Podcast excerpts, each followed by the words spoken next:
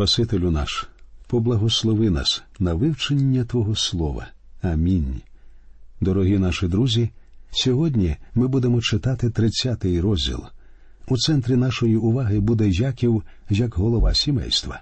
Ми прочитаємо про вплив Бога на його життя і поговоримо про те, як Яків уклав з Лаваном ще одну угоду і цього разу виявився в більш вигідному положенні. Починаючи вивчення 30-го розділу книги буття, давайте поговоримо про народження синів Якова. Читаємо перших три вірші. І побачила Рахіль, що вона не вродила Якову, і заздрила Рахіль сестрі своїй, і сказала до Якова Дай мені синів, а коли ні, то я вмираю. І запалився гнів Яковів на Рахіль, і він сказав Чи я замість Бога, що затримав від тебе плід утроби? І сказала вона Ось невільниця моя білга, прийди до неї, і нехай вона вродить на коліна мої, і я також буду мати від неї дітей. Як бачите, не мати дітей уважалося ганьбою для жінки, і чим більше дітей у неї було, тим більше її поважали навколишні. Яків і Рафіль, як бачимо, вдаються до звичної практики того часу. Згадайте, як Авраам і Сара зробили те ж саме. Бог тоді не схвалив такого рішення, не схвалить він його і зараз. Біблія розповідає нам про все докладно, однак це не означає, що Бог свалює все, що відбувається. Навпаки, цілком очевидно, що всі ці події йому дуже не подобаються. Згадайте розлад, на який ми вже звернули увагу, коли читали про сім'ю Авраама. Такий самий розлад був і в сім'ї Ісаака. І ось те ж саме відбувається в сім'ї Якова, а це означає, що попереду нові неприємності. Далі в цьому розділі говориться про народження двох синів Якова від Білги, служниці Рафілі, і ще двох синів від Зілпи, служниці Лії, а потім ще двох синів від Лії. Отже, читаємо вірші з 22 по 24, де говориться, як Рахіль народила Йосипа. І згадав Бог про Рахіль, і вислухав її Бог, і відчинив їй утробу, і завагітніла вона, і сина вродила, і сказала Бог забрав мою ганьбу, і назвала ймення йому Йосип, кажучи додасть Господь мені іншого сина. Запам'ятайте цього сина на ім'я Йосип. Саме він піде до землі єгипетської, і ми пізніше підемо за ним і побачимо, яка це чудова людина. Пізніше Рафіль народить Веніамина, а в завершення читання цього розділу ми перерахуємо імена всіх дванадцяти синів Якова. Знати їх дуже важливо, оскільки саме від них пішли дванадцять колін Ізраїлевих, а потім і весь народ Ізраїлю. Подивимося тепер, як Яків готується піти від Лавана. Читаємо вірші 25, 26 та 27. І сталося, коли Рахіль породила Йосипа, то сказав Яків до Лавана Відпусти мене, і нехай я піду до свого місця і до краю свого. Дай же жінок моїх і дітей моїх, що служив тобі за них, і нехай я піду, бо ти знаєш службу мою, яку я служив був тобі.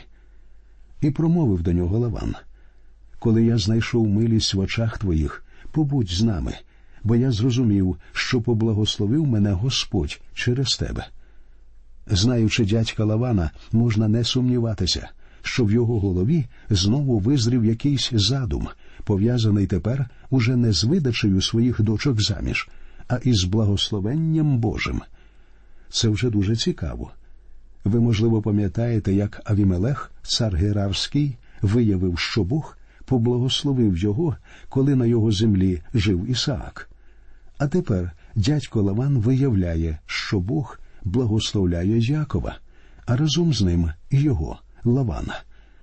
Тому дядько Лаван і говорить Друже, не поспішай залишати мене. Бог мене поблагословив, і я збільшу тобі платню. Далі у 28-му вірші Лаван говорить і далі казав Признач собі заплату від мене, і я дам. Але Жаків тепер добре знає, що Лаван ніколи не упустить свого. Його вже важко обдурити, тому Яків хоче піти. Про це говориться у 29 і 30 віршах. А той відказав Ти знаєш, як я служив тобі і якою стала худоба твоя зо мною, бо те мале, що було в тебе до мене, розмножилося на велике, і Господь поблагословив тебе, відколи нога моя в тебе. А тепер, коли ж я буду працювати для власного дому? Тільки послухайте, як скаржиться Яків. Він говорить служив я тобі, служив, а отримав лише двох дружин із двома служницями і повний дім дітей. Адже у нього зараз уже одинадцять синів. І що йому тепер робити? А як він їх буде годувати? Він говорить Бог поблагословив тебе, Бог збагатив тебе, а я нічого не отримав. Читаємо далі 31 та 32 вірші. І сказав Лаван, що ж я тобі дам? А Яків промовив Не давай мені нічого. Коли зробиш мені оцю річ, то вернуся, буду пасти отару твою, буду пильнувати. Я сьогодні перейду через усю отару твою, щоб вилучити звідти кожну овечку крапчасту і переполасу, і кожну овечку чорну з поміж овець, і переполасе і крапчасте з поміж кіз, і це буде заплата мені. Інакше кажучи, чистокровна породиста худоба нехай залишається лавану, а безпородні тварини нехай дістануться Якову.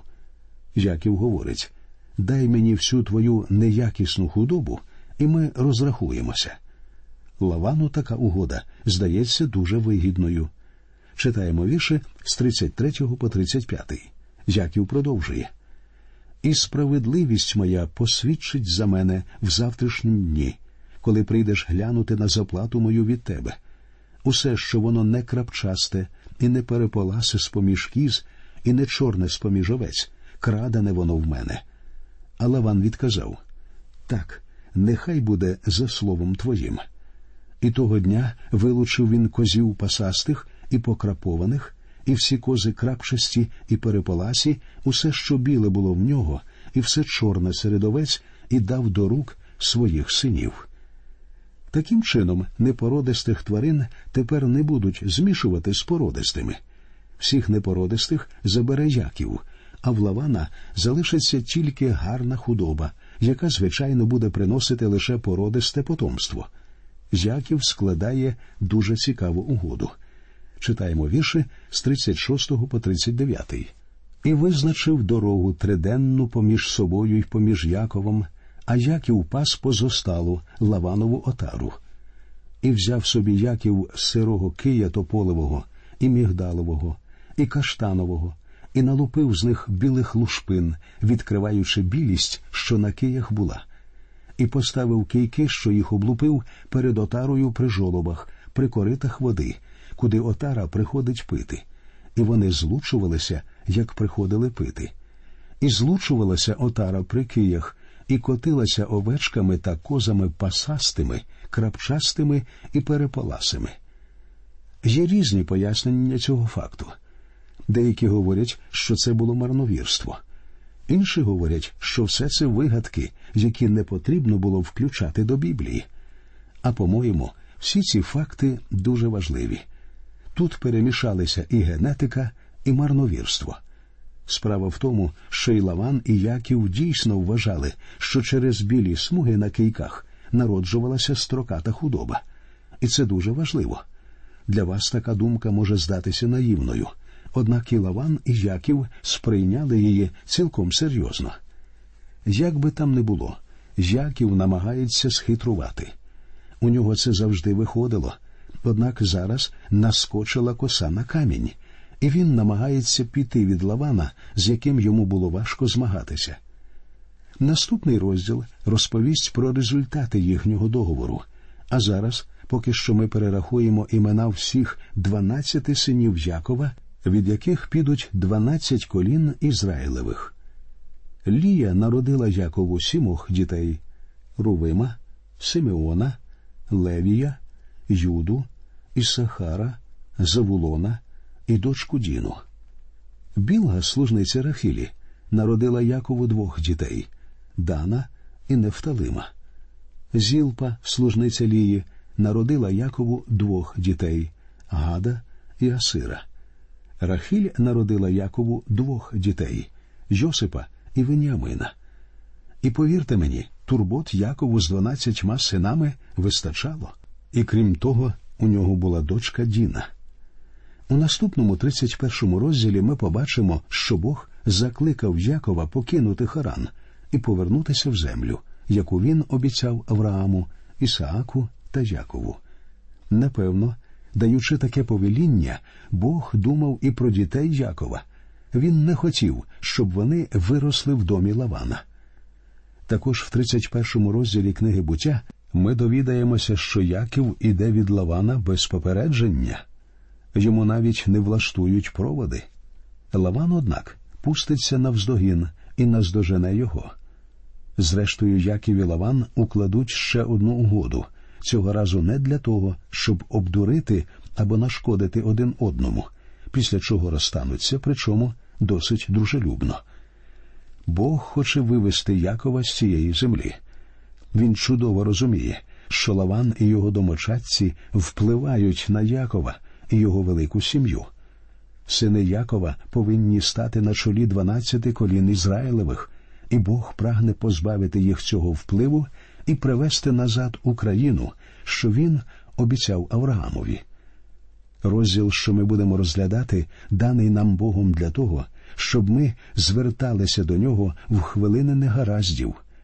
У ньому говориться про людину, що грішила у багатьох своїх справах, але яку Бог все одно не залишає. І в цій його вірності ми повинні черпати мужність.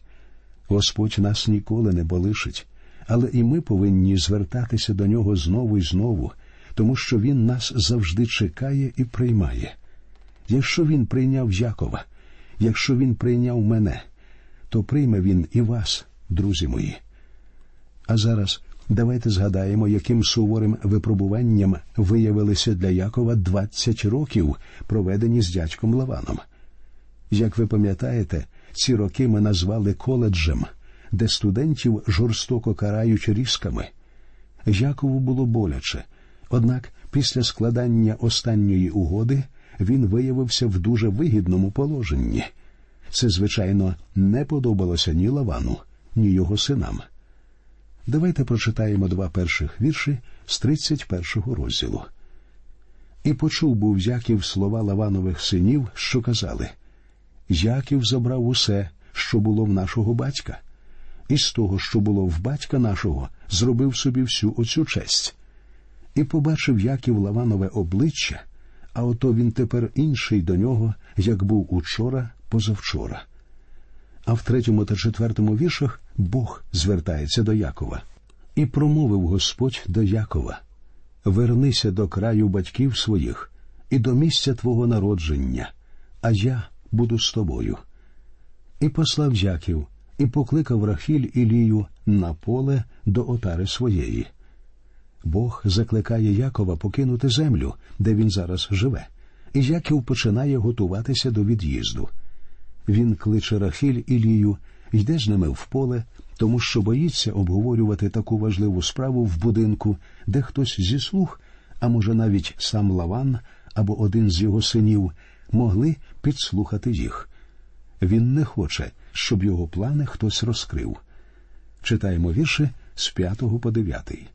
Та й промовив до них Я бачив обличчя вашого батька, що він тепер інший до мене, як був учора і позавчора.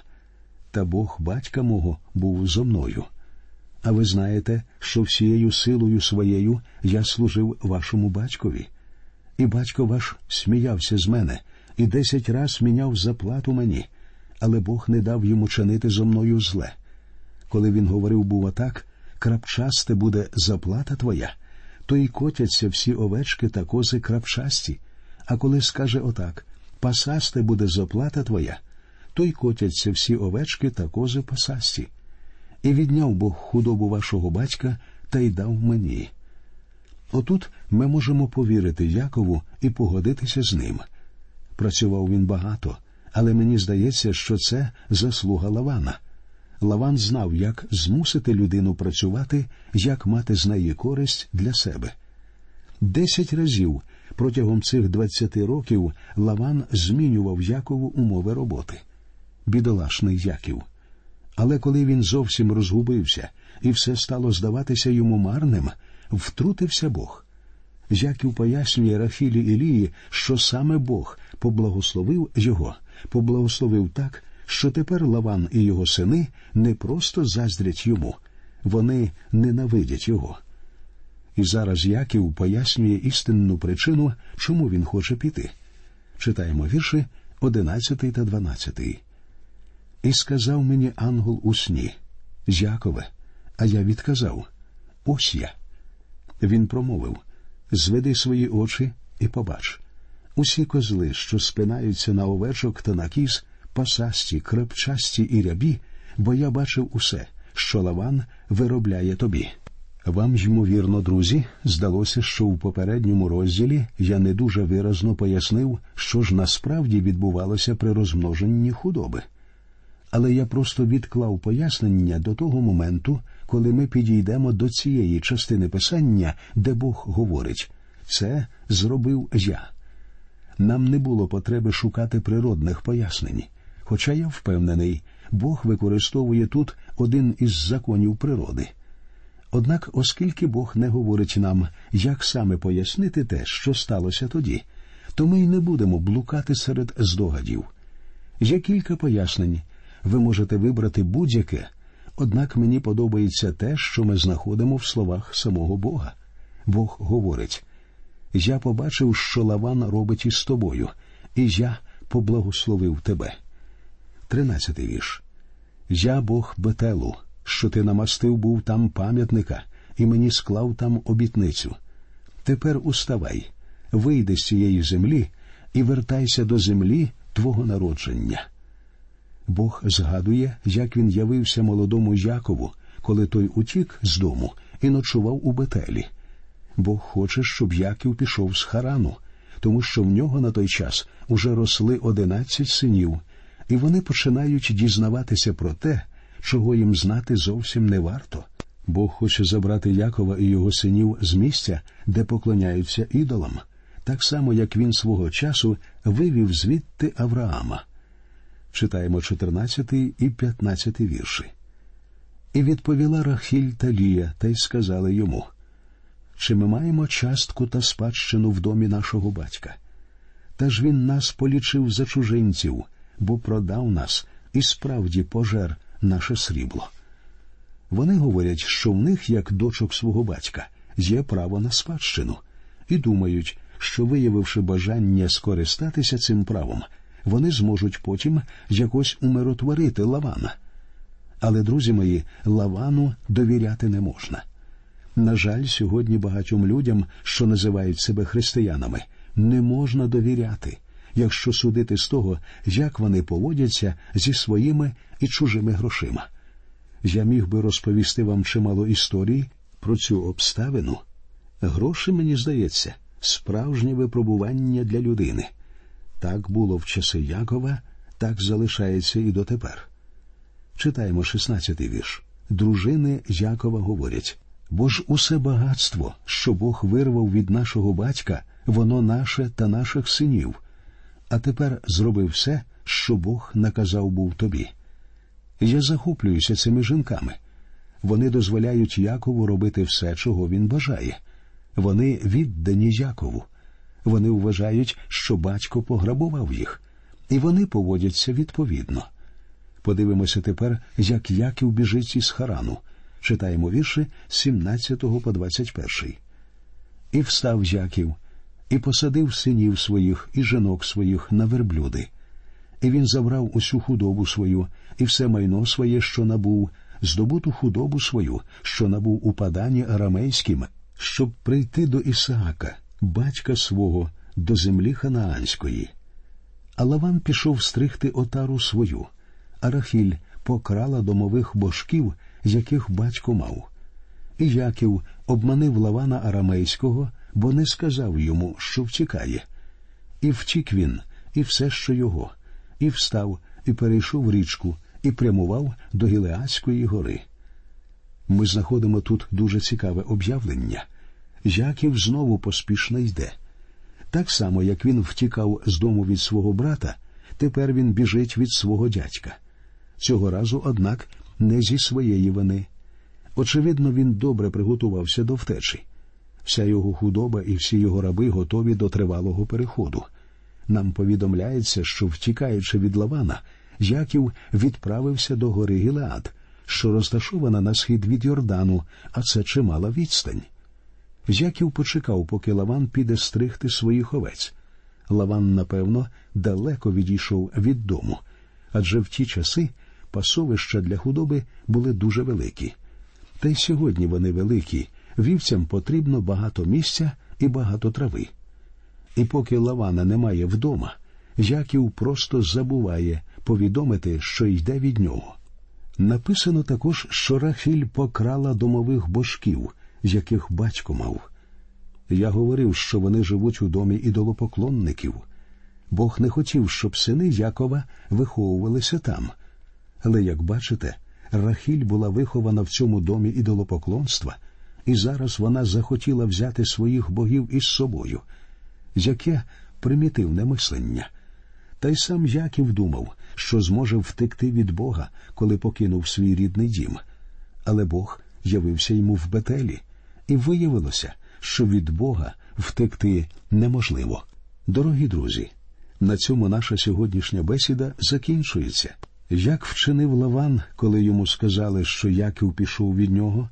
Напевно, ви не здивуєтеся, якщо дізнаєтеся, що він вирушив навздогін. А про те, що саме відбулося, коли Лаван наздогнав Якова, слухайте в нашій наступній передачі. До нових зустрічей. Нехай усіх вас рясно поблагословить Господь.